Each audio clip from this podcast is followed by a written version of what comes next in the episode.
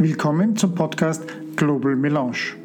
Hier behandle ich eine Melange aus Zukunft, Technologie, Gesellschaft, Kultur, Kunst, Kreativität und anderen Themen, die ich spannend finde.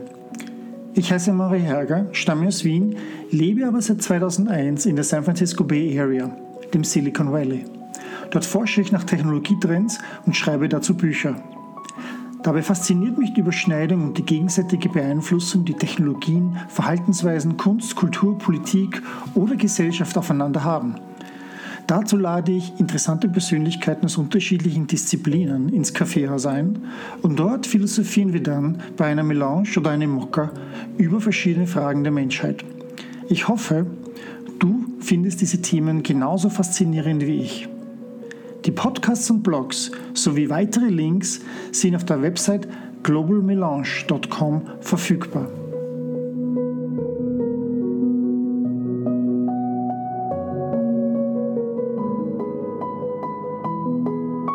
Herzlich willkommen zu einer neuen Folge von Global Melange, einem Podcast mit interessanten Persönlichkeiten. Wir sitzen hier im Café Dicklers im Schottenstift in Wien.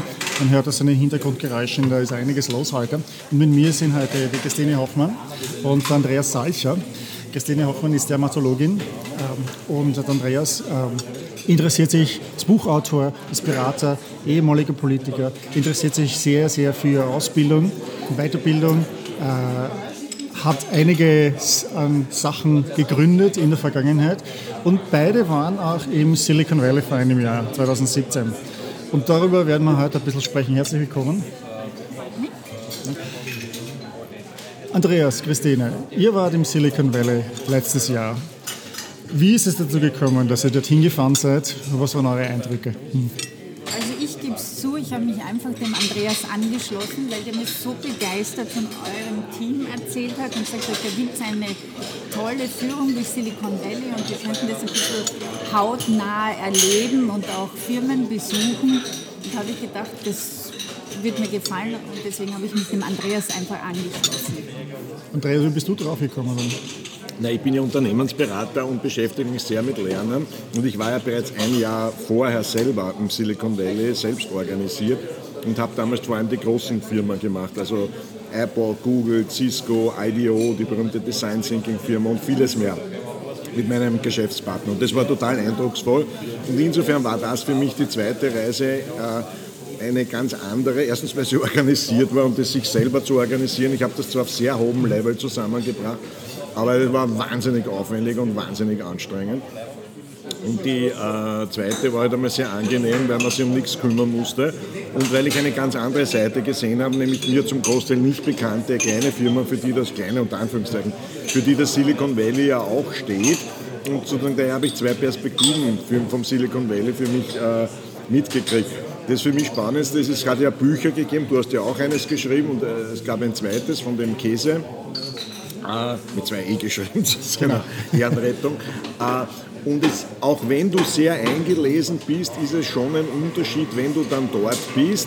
Wobei mit dem Auto hinfahren und durch die Gegend fahren ist dort auch nicht sehr äh, kein Erfolgskonzept, wenngleich es ja viele Menschen gibt, die zu Google oder Facebook fahren und dann ein Foto machen und wieder weggehen.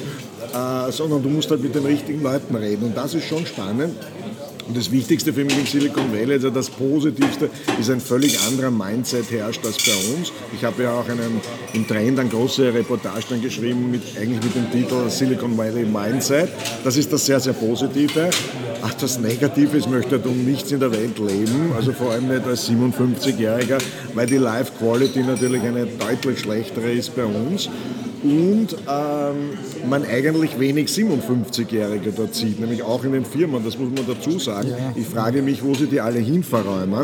Das ist nämlich auch ein bisschen die dunkle Seite des Silicon Valley, weil wir lesen immer nur die Erfolgsgeschichten und wir lesen von dem, der dreimal gescheitert ist und es dann beim vierten Mal geschafft hat. Es gibt aber viele, die haben es fünfmal versucht und sind dann noch immer gescheitert und dann ist der Spaß vorbei, weil irgendetwas wie ein soziales Netzwerk gibt es dort nicht. Wenn du dort nicht wirklich bereit bist, 12, 14, 16, wir diskutieren in Österreich gerade den 12-Stunden-Tag. Also dort hast du, wenn du was erreichen willst, einen 16-, 18-Stunden-Tag und das über Jahre Und äh, wenn du das nicht durchhältst, bist du weg. Also auch bei den Firmen wie Apple und Google, was mir aufgefallen ist, ich habe dort fast niemanden getroffen, der unter 30 Jahre alt ist. Das muss man schon dazu sagen. Ich habe die auch gefragt, wo sind die alle und was macht sie mit denen? Dadurch, dass das alles aber sehr junge Firmen sind, sind die noch nicht in dieser Phase drin. Und wenn du dich etablierst offensichtlich und dann Familie gründen willst, dann bist du entweder so etabliert, dass du dir das leisten kannst, äh, oder du gehst wieder weg. Ja, ich glaube, die sind, die sind auch eher in diesen älteren Unternehmen, also die Oracles und die, diese Firma, die wir nicht besuchen, äh, die Oracles, die, die Cis, äh, Cisco ist vielleicht jetzt nicht das richtige Beispiel. Ja, aber auch HP, eher die HP Jungen, das, das sind wir dann schon die Älteren, ja. Also das, das merkt man dann, aber das sind, auch, das sind sozusagen die alten Silicon Valley Unternehmen, wo man dann, auch die SAP mittlerweile.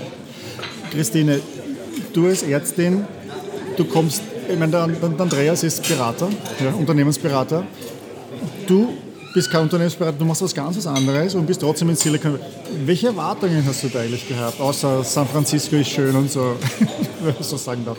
Also ich wollte mich wirklich überraschen lassen und ich wurde auch überrascht, weil ich bin überzeugt, dass es den Beruf des Arztes, so wie er jetzt existiert, ziemlich bald, ich glaube in relativ naher Zukunft nicht mehr.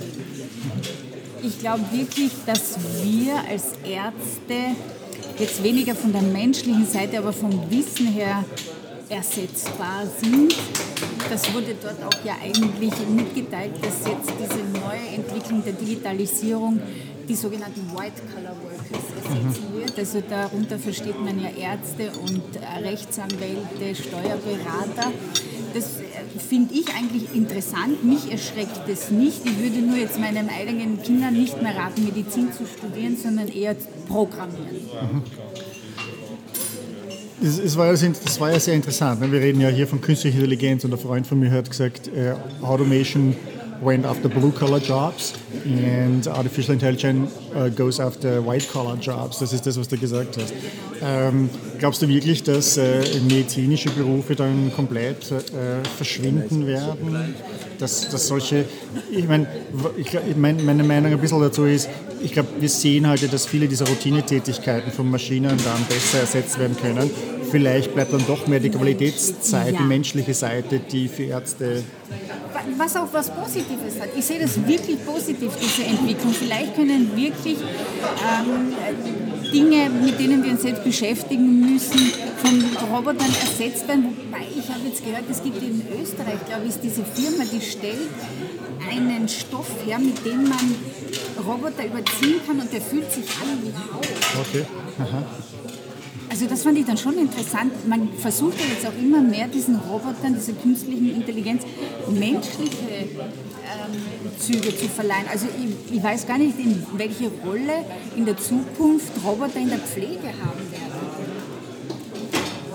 Also ich bin gespannt. Also therapeutische, An therapeutische An Anwendungen gibt es ja, gerade auch in Ländern, wo man halt äh, sehr, eine sehr alte Bevölkerung hat, wie Japan. Dort werden Roboter eingesetzt. Wie das akzeptiert ist, das werden wir sehen, wie das akzeptiert bei uns wäre. Ja. Wie, ist, wie ist das generell? Äh, ihr beide seid ja auch ähm, sehr interessiert an Ausbildung, beziehungsweise ähm, ihr unterrichtet oder ihr habt Schulen gegründet, äh, die halt auf neuen Modellen basieren. Ist da etwas darunter gewesen im Silicon Valley, was ihr gesehen habt, dass man sagt, wir müssen vielleicht andere Ansätze fahren oder wir müssen was anderes unterrichten oder welche Kompetenzen kommen hier vor? Wer möchte dazu? Naja, so wie die Chrissy gesagt hat, bei ihr den klassischen Arzt wird es nicht mehr geben. Äh, den klassischen Lehrer gibt es, hm, danke sehr, den klassischen Lehrer, der vor einer Klasse steht mit Tafel und Kreide, der in Österreich noch immer das Standardmodell ja, ja. ist und in, auch in Deutschland, den gibt es ja nur deshalb, äh, weil der seine Kunden zwangszugeteilt gibt. Also wenige Schüler würden freiwillig in die Schule gehen, so wie sie ist. Ja, den Arzt kann ich mir aussuchen, aber die Schule kann ich mir leider wenig aussuchen. Das ist ein völlig veraltetes Modell und ich habe gerade im Silicon Valley zum Beispiel, aber im Jahr davor, äh, in Redwood gibt es die sogenannten Summit Schools und das ist eine geniale Kombination aus äh, hochwertigen digitalen Lernern. Jedes Kind hat einen Jahresplan mit individuellen Zielen, sieht jede Woche, wo es im Vergleich zu anderen Kindern steht. Die Eltern sehen genau, wo ihr Kind steht. Da brauche ich kein Mitteilungsheft oder irgendwas. Und aber gekoppelt, und das erscheint mir wichtig, und das dürfte auch auf die Medizin zutreffen, Jedes Kind hat aber mindestens fünf Minuten pro Woche ein Einzelcoaching mit einem Lehrer, der dann genau schaut, wo sind die Abweichungen, wo sind die Interpretationen. Das finde ich eigentlich ein zukünftiges Modell. Ihr Museum, ich war auf der äh, ESU, das ist die größte Digital Learning Konferenz in San Diego und das war total beeindruckend. Also in Wirklichkeit geht es sowohl in der Unternehmensausbildung, also in der betrieblichen Weiterbildung, als auch in der Schule individuelle Lehrpläne zu entwickeln. Du lernst in deiner Geschwindigkeit, kriegst unmittelbares Feedback, der, der die Programme, das sind Artificial Intelligence, es sind selbstlernende Programme. Also da kommt eine riesige Revolution auf uns zu, auf die Schulen überhaupt nicht vorbereitet sind. Ähm, wir haben jetzt in Österreich, äh, die Bundesregierung hat jetzt lustigerweise in, in Hongkong und in Singapur einen Masterplan zu, Digita äh, zu digitalen, äh, zum digitalen Lernen verkündet und an dem wird jetzt auch gearbeitet. Das ist zumindest einmal ein Schritt in die richtige Richtung. Aber im Gegensatz zur Medizin ist die Kluft zwischen dem, was wir über Lernen wissen und dem, was Schüler im Durchschnitt tagtäglich erleben, natürlich unglaublich riesig. In der Medizin gibt es auch schlechte und gute Ärzte und schlechte und gute Spitäler. Aber in der Medizin wirst du heute nicht mehr zur Ader gelassen, zumindest in der westlichen Welt nicht. Während du in Schulen einfach pädagogisch zur Ader gelassen wirst. Ja, und da fällt einfach einmal ein Viertel weg, die für diese Art und Weise von Schule nicht geeignet ist. Also Christine, du hast ja du hast ja eigentlich sehr rasch bemerkt, du warst ja, ihr ja beide eine Woche hier und du hast eigentlich schon am ersten oder zweiten Tag bemerkt, dass sich dein Berufsfeld komplett ändern wird, auch wenn wir gar nicht zum Thema künstliche Intelligenz was gehabt haben damals. Jetzt hast du dich entschieden, einen Roboter zu kaufen, einen, einen kleinen Spielzeugroboter, mit dem man programmieren kann, der eigentlich für Kinder gedacht ist oder für Zehnjährige. Äh, glaubst du, dass das eine wichtige Kompetenz ist, die man auch als Arzt haben muss oder als Student äh, bereits mitbringen muss? Also davon bin ich überzeugt. Wir können natürlich als Ärzte da nicht die Augen davor verschließen, wenn man dabei sein möchte. Ich meine, für mich denke ich, bin jetzt 50, wird es sich noch ausgehen, aber für meine zukünftigen Kollegen wird es ein Muss sein, dass man sich mit Programmieren auskennt. Es wird einfach andere Programme geben, da kann man nicht mehr drüber hinwegschauen. Wie geht es denn mit einem Roboter eigentlich? Ich muss ehrlich gestehen, ich habe meiner Nichte gegeben, die ist zwölf. Die hat es auch ein paar Tage lang probiert und ist sogar in so eine Kindergruppe gegangen. Sie ist aber leider nicht infiziert worden, weil sie war die Einzige in der Klasse, der ich das unbedingt weil ich so begeistert war vom Silicon Valley, wollte ich das unbedingt sozusagen aufdrängen, aber in der Schule macht das niemand. Sie hat keine Freundin gefunden, die mit ihr in diesen Kurs gehen würde und hat das dann leider auch noch dreimal aufgegeben. War das, war das vielleicht auch ein Grund, wann, wie, wie war denn die Aufteilung? War Mädchen, Buben in dieser Klasse? Es waren mehr Buben in der mehr Klasse. Buben, ja. Ich glaube sogar, sie war das einzige.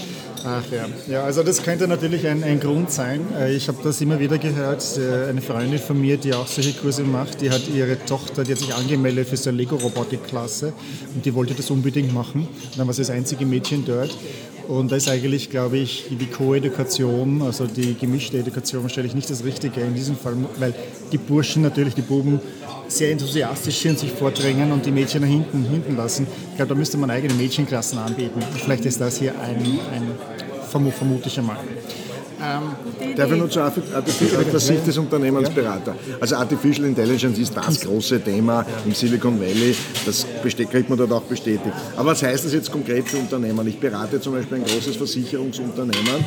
Also erstmal muss man zur Ehrenrettung der österreichischen CEOs, äh, sei es jetzt ein Andreas Dreichel von der Erste Bank oder ein Andreas Bahnstetter von der Unica und auch die anderen, die wissen ganz genau, was dort passiert. Also es ist nicht so, dass man jetzt sagt, äh, die leben irgendwie am Mond, die wissen das ganz genau, was auf ihre Branchen zukommt. Und Banken und Versicherungen werden von Artificial Intelligence massivst betroffen sein.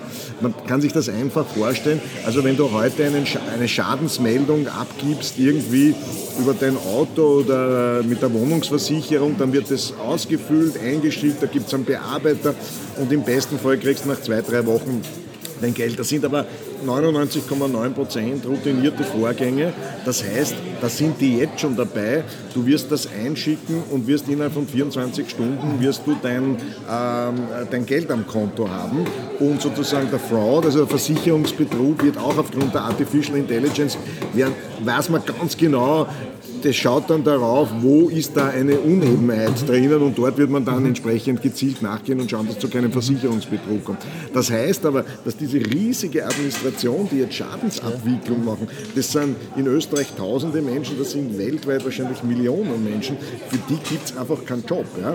ja. Äh, das ist das eine. Und das zweite, wo vor allem, ich bleibe jetzt bei Banken und Versicherungen, die große Transformation, die noch ungelöst ist, wie baue ich als großes traditionelles Unternehmen auf der einen Seite schon das Unternehmen, die Organisation der Zukunft, kannibalisiere aber damit mein eigenes äh, Geschäftsmodell, das ja noch sehr, sehr werthaltig ist, muss man dazu sagen. Banken und Versicherungen verdienen ja noch im traditionellen Geschäft ungemein viel Geld. Ich weiß aber genau, in zehn Jahren, wird, wahrscheinlich in fünf Jahren, aber in zehn Jahren später wird es das wann nicht, ist der richtige Zeitpunkt? Wird es ne, das nicht um mehr geben? Ja, und vor allem äh, mache ich das, indem ich versuche, innerhalb der Organisation solche ähm, Inseln zu gründen, Startups, kaufe ich solche Dinge zu oder plane ich eigentlich schon auf der grünen Wiese die Welt von morgen, investiert dort ungemein viel Geld, ohne zu wissen, ob sich das je rentiert und habe den Widerstand der traditionellen Organisation ähm, dagegen. Ich habe einen, einen, Vortrag gehört, auf der, äh, wo wir waren ja auch gemeinsam äh, vorher auf der Singularity, auf der Singularity Summit in San Francisco, wo einfach auch die großen Köpfe des Silicon Valley zusammenkommen. Und äh, ich war da bei einem Berater von Deloitte, glaube ich, und der war total lustig, weil der gesagt hat, er beobachtet, er ist jetzt schon seit 20 Jahren im Silicon Valley und er beobachtet, dass alle großen internationalen Konzerne dort Büros oder irgendwelche Repräsentanzen haben. Aber er sagt, er hat das Gefühl, das Konzept ist, okay, wir schicken euch dorthin, wir zahlen euch gute Gehälter, schaut euch alles an, but please never come back. Ja?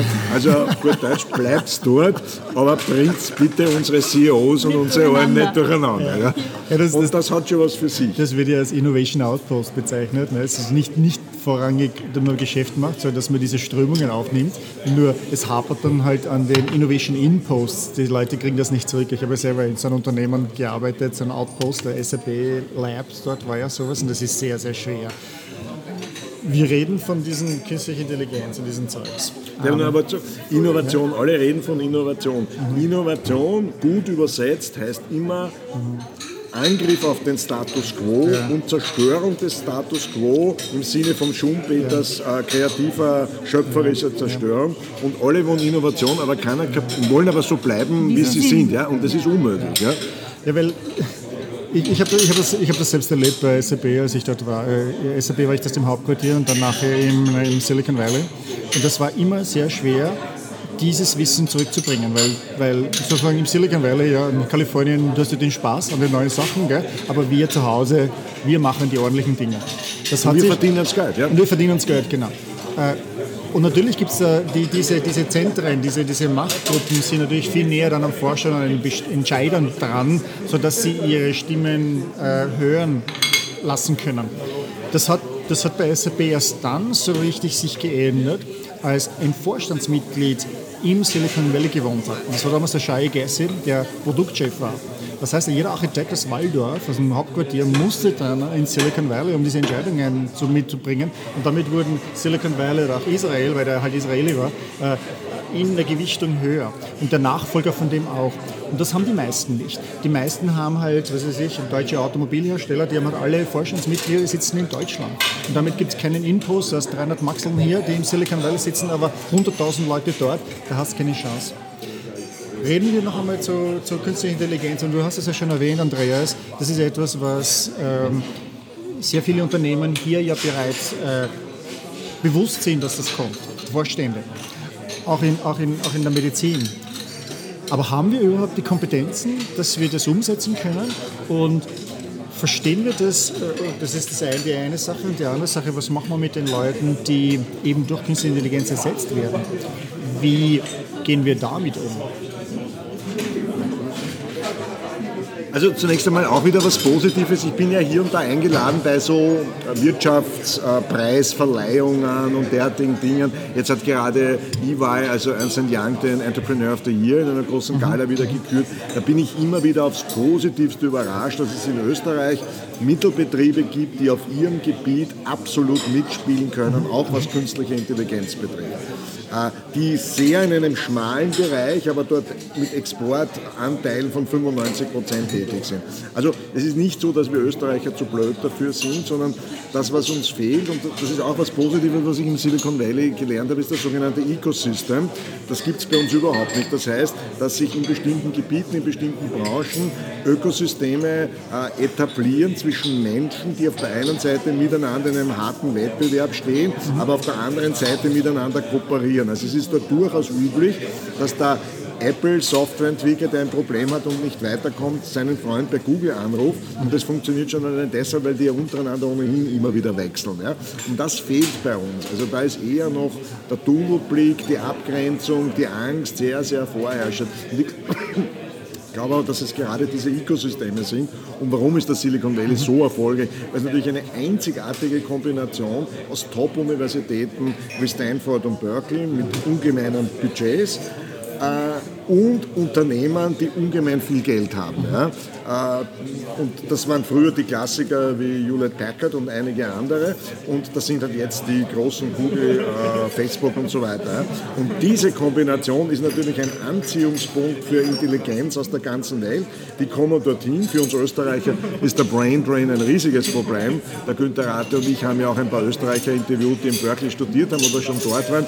Die haben eines gemeinsam. Die kommen nie wieder zurück. Ja? Und da war zum Beispiel ein HTL-Abbrecher, also bei uns ist das ein Schulabbrecher, der ist dort schon in einem Startup ganz stark drinnen und plant schon seine, der kommt nie wieder zurück. Ja? Das heißt, wenn es uns hier nicht gelingt, einen Mindset und einen anderen Umgang mit Kreativität und Innovation zu schaffen, dann werden wir ein Riesenproblem haben. Das trifft aber nicht nur auf äh, Österreich zu, das ist ein europäisches Problem. Ja? Wir haben ja, du hast SAP erwähnt, wir haben in Wirklichkeit mit Ausnahme von SAP gibt es ja keinen einzigen europäischen Konzern, der dort mitspielen kann. Und SAP hat einen amerikanischen CEO, das sagt eh auch schon alles. Und der, der, einer der Gründer, der noch sehr aktiv ist, ist sehr Amerika, Amerika-freundlich, der lebt auch drüben. Äh, und das ist natürlich äh, ein Zeichen dafür. Wie ist das in der Medizin? Wie ist das auf der Uni? Ähm also ich bin ja schon ziemlich lange weg von der Uni, aber ich weiß, dass wir da schon ein bisschen noch hinten nachhängen. Aber vielleicht gibt uns das ja auch noch Zeit, darüber nachzudenken, was machen wir mit all den Menschen, die dann tatsächlich arbeitslos werden. Weil das müssen wir uns ja gleichzeitig mit dieser neuen Entwicklung überlegen. Und das wird ja, glaube ich, dann noch die größere Frage werden. Was mit den vielen Menschen, was tun mit ja. denen, ich glaube, ich glaub, das sind zwei Punkte vielleicht. Äh, nämlich das eine ist mit den Leuten, die heute beschäftigt sind, die also die Ausbildung schon hinter sich haben, die jetzt Weiterbildung, wo man über Weiterbildung redet. Und dann die junge Generation, die, die vor der Frage steht, wir werden nicht 40 Jahre im selben Job sind, sondern alle fünf bis zehn Jahre werden wir neue Jobs schaffen, in denen wir rein müssen, dass wir dieses permanente, kontinuierliche Lernen drinnen haben. Was machen wir da? Wie vermitteln wir diesen Geist? Ich, ich, ich, ich, bin mir nicht sicher, ob das verstanden ist heute, dass wir, wenn man sich Statistiken anschaut, äh, Umfragen, die eine befreundete Unternehmensberaterin gemacht hat, mit der Uni Wien gemeinsam. Die haben herausgefunden, dass beispielsweise der Großteil der Leute versucht, einen sicheren Job zum Beispiel im öffentlichen Dienst zu kriegen. Der wird sich auch am längsten äh, durch Pragmatisierung, durch die ungemeine Macht, die äh, der öffentliche Dienst im politischen System hat. Es kommen ja nach wie vor der Großteil der politischen Repräsentanten kommt aus dem öffentlichen System. Deswegen werden sich die halt noch abschotten. Wir werden es uns nur irgendwann einmal nicht mehr leisten können. Weil das, was äh, Macron jetzt in Frankreich völlig zu Recht versucht, ist diesen völlig überdimensionierten Verwaltungsapparat oder auch in Italien ein bisschen zu redimensionieren. Aber das ist natürlich äh, ganz, ganz schwierig. Die entscheidende Frage ist, schafft es, schaffen wir es, schafft es die Digitalisierung so wie bei bisher allen Innovationsschüben äh, auf der einen Seite zwar viele Arbeitsplätze traditionelle zu vernichten, aber dafür sehr viele neue zu schaffen. Das ist ja die positive These. Das wäre die Hoffnung. Das wäre die Hoffnung und die positive These. Oder ist die Digitalisierung so disruptiv, dass das so nicht passieren wird? Da gibt es wirklich kluge Leute, die total konträre Standpunkte haben, die beide gute Argumente haben. Ich habe dafür nicht die Entscheidung noch nicht treffen können. Und es kommt ja was dazu, das ist der berühmte Black Swan.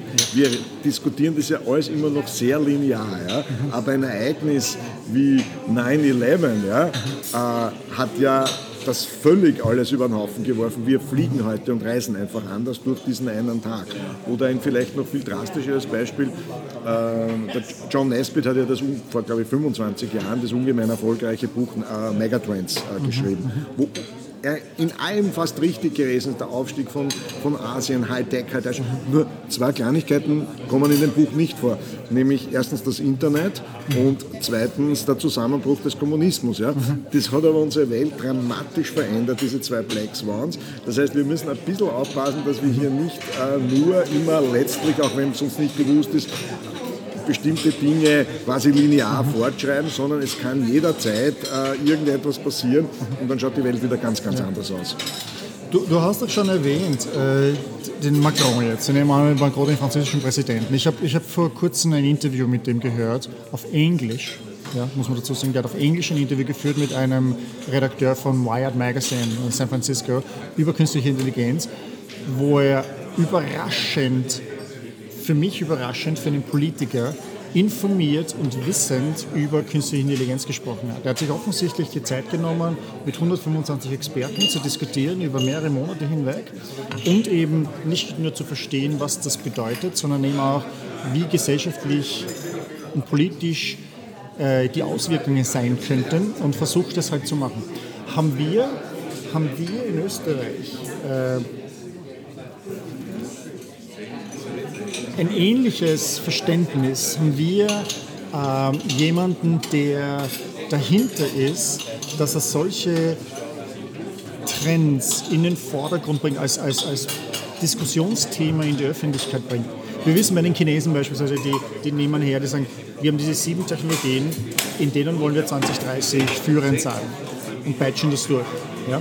Macron sagt, wir müssen hier einfach ein Kompetenzzentrum aufbauen und da gibt es neue Stellen, müssen wir haben wir sowas? Ist sowas notwendig? Können wir das überhaupt leisten? Naja, da muss man der Fairness halber schon sagen, das ist nicht so, dass Spitzenpolitiker bei uns am Mond leben. Also der Sebastian mhm. Kurz war selbst mehrmals im Silicon Valley. Ich habe ihn der ist mit den Leuten, Er war auf dieser berühmten Google äh, und Silicon Valley Conference, auf dieser Serie.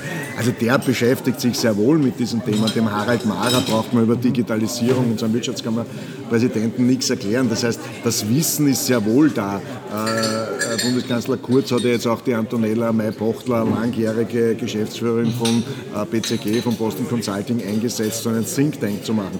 Also es ist nicht so, dass es an Wissen fehlt, sondern wenn es an etwas mangelt, gerade in Österreich, ist es der Mut gegen bestehende Strukturen und Machtinteressen und Einflussinteressen, diese Dinge durchzusetzen. Weil solange, jetzt sage ich es für die Schule, solange wir uns äh, eine dreistellige Zu und in der, in der Gesundheit ist noch schlimmer, solange wir uns eine, drei, äh, eine Zuständigkeit des Bundes, des Landes, der Gemeinden auf ein und demselben Gebiet leisten und in der Gesundheit ist es noch komplizierter, solange wird dort nie Innovation passieren.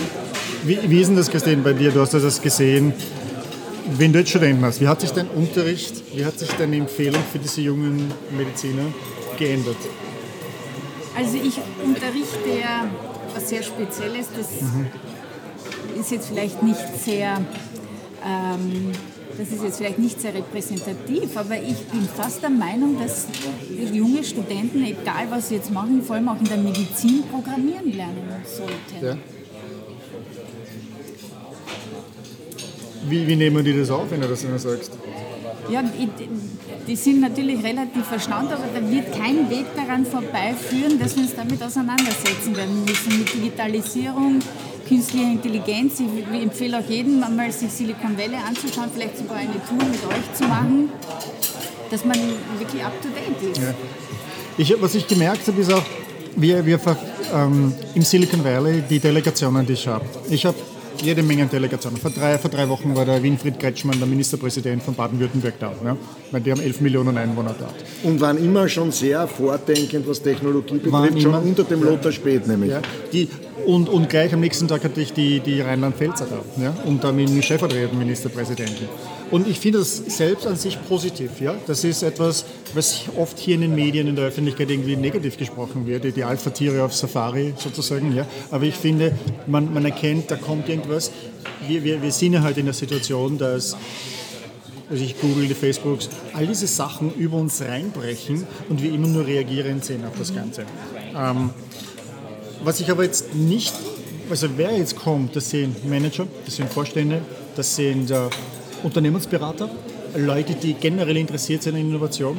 Was mir aber bisher massiv gefehlt hat, waren Gewerkschafter, genau. Betriebsräte, eigentlich sozusagen äh, Einflussgruppen, die dort sein müssten, um zu verstehen, dass wir hier nicht von einem wir gegen das Management sind, sondern wir zusammen sitzen im selben Boot. Da passiert etwas, was über uns rüberrollt, das wir anders verstehen müssen, das wir begreifen müssen und relativieren müssen unsere Positionen. Ist das jetzt etwas, weil wir zu sehr in diesen alten Denken sind, eines Karl Marx oder eines Kapitalismus-Denkens und, und nur diese Pole sehen? Äh, wo, woran, woran liegt es, dass da niemand kommt? Das hat mit dem Mindset der Gewerkschaften zu tun. Viele Gewerkschafter kommen im Prinzip aus der Industrie und leben auch noch immer in der Industriegesellschaft der 70er und 80er Jahre und verweigern das einfach.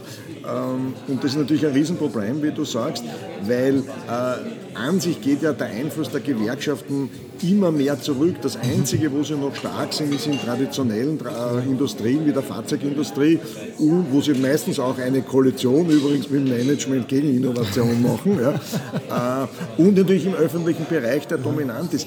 Aber äh, jeder einigermaßen gut ausgebildete junge Akademiker, junge Mensch, der geht nicht zur Gewerkschaft und sagt Vertrieben, sondern der schaut, dass er ein möglichst hohes individuelles Potenzial hat und das versucht er zu vermarkten. Also das ist ein Riesenproblem, weil die leben einfach in einer völlig anderen Zeit. Sie haben, beschäftigen sich überhaupt nicht mit neuen Arbeitsformen. Sie verstehen auch überhaupt nicht, dass der Kleinunternehmer, der irrsinnig viel ähm, riskiert, der eben 14, 16 Stunden arbeitet, dass das kein Unternehmer ist, ja, im klassischen Sinne. Ja.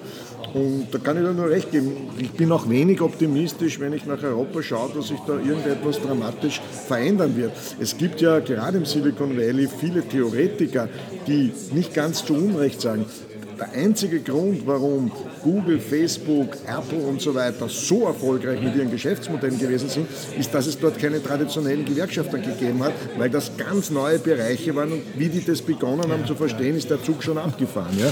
Auch was die Regulierung betrifft, dazu kann man stehen, wie man will, aber das waren ja, sind ja nach wie vor völlig un unregulierte Bereiche.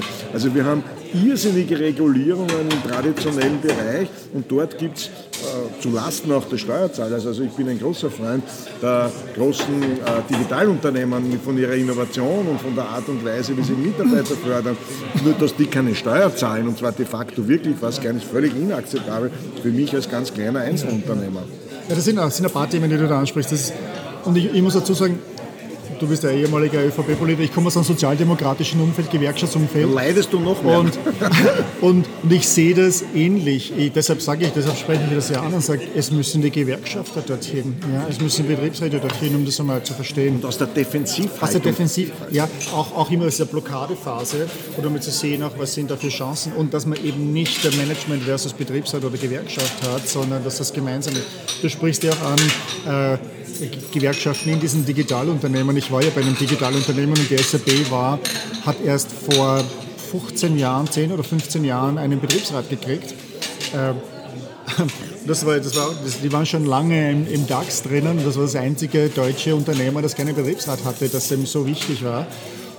Und die Gewerkschaften, die sich am meisten äh, ähm, aufgespielt haben dort, war zum Beispiel die, die IG Metall, die, die, gedacht hat, sie sind zuständig für das, weil das ist ja Computerindustrie und Computer sind ja Hardware, also genau. Metall. Ja. Sind Kasteln, also hier, genau, ja. hier, da hat man schon einmal nicht das verstanden. Das Endergebnis war, dass letztendlich keine einzige Gewerkschaft in den Betriebsrat gewählt worden ist. Das waren alles unabhängige Listen, ja. die da waren und die nur Beobachterstatus haben konnten. Also das heißt, auch hier versteht man das an der Weise, Weise schon nicht. Allerdings natürlich muss man dazu sagen, dass Gewerkschaften natürlich auch einen gewissen Vorteil bringen, eben diese 12 bis 18 Stunden, die man dann im Silicon Valley arbeitet und die einem ausbrennen, äh, sind natürlich Sachen, wo wir zurückschauen können und sagen, aufgrund unserer äh, Historie, Arbeiterschaft und Unternehmen haben wir diesen Lebensstandard ja auch erreicht. Der kommt halt jetzt ein bisschen unter, in Bedrohung. Vielleicht, vielleicht noch einmal, was habt ihr persönlich jetzt mitgenommen? Was hat, was, äh, du warst mehrmals da, Andreas, du warst jetzt einmal da. In, wie, wie, wie hat das sich das relativiert für eure Arbeit heute und für euer Leben heute, dass ihr, ähm, was, habt ihr was habt ihr konkret mitgenommen, als, als Positives, Negatives? Ich habe eigentlich nur Positives mitgenommen, weil ich fahre seit zehn Jahren auf TED-Konferenzen und da bist du sehr dran, weil du die besten Leute aus dem Silicon Valley oder aus Innovation siehst. Und ich fahre immer mit dem Gefühl nach Hause, da gibt es wahnsinnig tolle Leute. Also man fährt sehr demütig, sage ich, nach Hause. Ja. Weil als klassischer Wiener, weltberühmt in Österreich, das ist eigentlich eine sehr angenehme Positionierung, wie ich da hergekommen bin. Da grüßen dich drei Leute und einer davon sagt, äh, wie toll dein neues Buch ist und du fühlst dich eigentlich irrsinnig wohl. Ja. Und dann siehst du aber, was es hier wirklich Leute, die viel, viel jünger sind, ungemein bewegen. Wurscht jetzt um auf Sozialen oder äh, im Unternehmertum. Also ich komme eigentlich immer sehr positiv zurück, sage, ich muss mich noch mehr anstrengen, ich muss mich noch mehr mit Dingen auseinandersetzen, aber selbstbestimmt, das ist meine Entscheidung, wo ich mhm. hinfahre. Ich zahle mir den ganzen Spaß auch selbst. Ich investiere ja zum Beispiel, ist mein Grundsatz, ich investiere äh, wesentlich mehr in meine Ausbildung, als es eigentlich meinem Umsatz entsprechen würde. Also wenn man sozusagen das Ausbildungsbudget der Andreas Seicher Company äh, vergleichen würde, ich glaube, da gibt es weltweit fast niemanden, der das pro Mitarbeiter schafft, weil ich bin mein eigener Mitarbeiter. Ja. Und das bestätigt mich eigentlich. Ich habe mein neues Buch dem neugierigen und lernenden Menschen gewidmet, mache selber einen Podcast dazu und äh, darum geht es, glaube ich. Wenn du ein neugieriger, lernender Mensch bist, dann brauchst du auch keine Angst vor dieser neuen Welt. Wenn du in der totalen Defensivhaltung bist und natürlich, ich weiß nicht, wie es dir gegangen ist, wenn es dann zurückkommst, das ist wie wenn du von New York zurückkommst, du hast immer das Gefühl, was ist da los? Die bewegen sich alle so langsam und das ist irgendwie wie ein Schlafwagen. Ja. Und äh, ein Freund von mir, der mein erster Verleger in Salzburg war, der jetzt von Salzburg nach Wien zieht, weil er sagt, er hält Salzburg nicht mehr aus, weil es ist leid, mit Leuten zu diskutieren, ob sich das Internet jetzt durchsetzen wird oder nicht. Ja. 2018, ja. genau. Ja, das ist halt die andere Seite. Aber noch einmal, pessimistisch brauchen wir nicht sein. Wir haben ganz tolle Leute in Österreich. Es gibt irrsinnig viele Junge, die können da durchaus mit, äh, mithalten. Nur wir als Europäer sind leider Gottes nicht sehr, sehr handlungsfähig und sind viel zu sehr politikgetrieben. Also ich kann die Begeisterung nur teilen. Die Energie nimmt einen wirklich mit und wenn man nach Hause kommt, will man zuerst einmal alles niederreißen und sich erst wieder an die Langsamkeit zu Hause gewöhnen. Das stimmt schon, aber ich bin da total infiziert und werde da auch weitermachen. Also ich freue mich schon auf meinen nächsten Besuch in Silicon Valley. Also eure Empfehlung ist auf alle Fälle mal Silicon Valley besuchen. Auf jeden und, Fall. Und, und, und zwar mehrmals. Das, ist, ja, das mehrmals. ist der Punkt, ja, mit ganz unterschiedlichen Ansätzen. Mhm. Es ist auch wirklich gescheit, einmal so eine Singularity Summit oder da gibt es ja. ja. irrsinnig viele Dinge, so eine Konferenz auch zwei. Wir haben das ja wirklich gut kombiniert, weil wir haben Singularity University gemacht, da waren quasi die Top-Shots mhm. äh, sehr, sehr komprimiert. Äh, dann haben wir ein bisschen auf, äh, auf Esoterik und Persönlichkeitsentwicklung in Esalem gemacht, gehört auch dazu, Intimacy. Und dann haben wir, äh, haben wir mit euch die, haben wir mit euch den äh, Silicon Valley Trip äh, gemacht. Ja. Es macht schon Sinn, also was ich wenig davon halte, das machen halt die CEOs, weil sie so wenig Zeit haben, sie jetzt nur ins Flugzeug zu setzen, dort drei Tage sich herumkarren zu lassen und wieder zurückzuholen, bringt wenig. Du musst eine gewisse Kontinuität haben. Es ist auch gut, deswegen bin ich auch dankbar, äh, dass du uns hier einlädst, weil man einfach neue Leute kennenlernt, die dort sind und mit denen ein bisschen in Austausch zu sein, auch wenn man jetzt nur deinen Newsletter liest oder so so irgendetwas, dann ist das schon sehr, sehr wertvoll und das erinnert einen immer wieder dran. Vielen Dank, Christine Hoffmann. Vielen Dank, Andreas Salcher, äh, für das Interview und für die Einsichten in, in was ihr mitgenommen habt aus dem Silicon Valley Besuch. Äh, wir werden jetzt unseren Kaffee fertig trinken. Gell? Genau.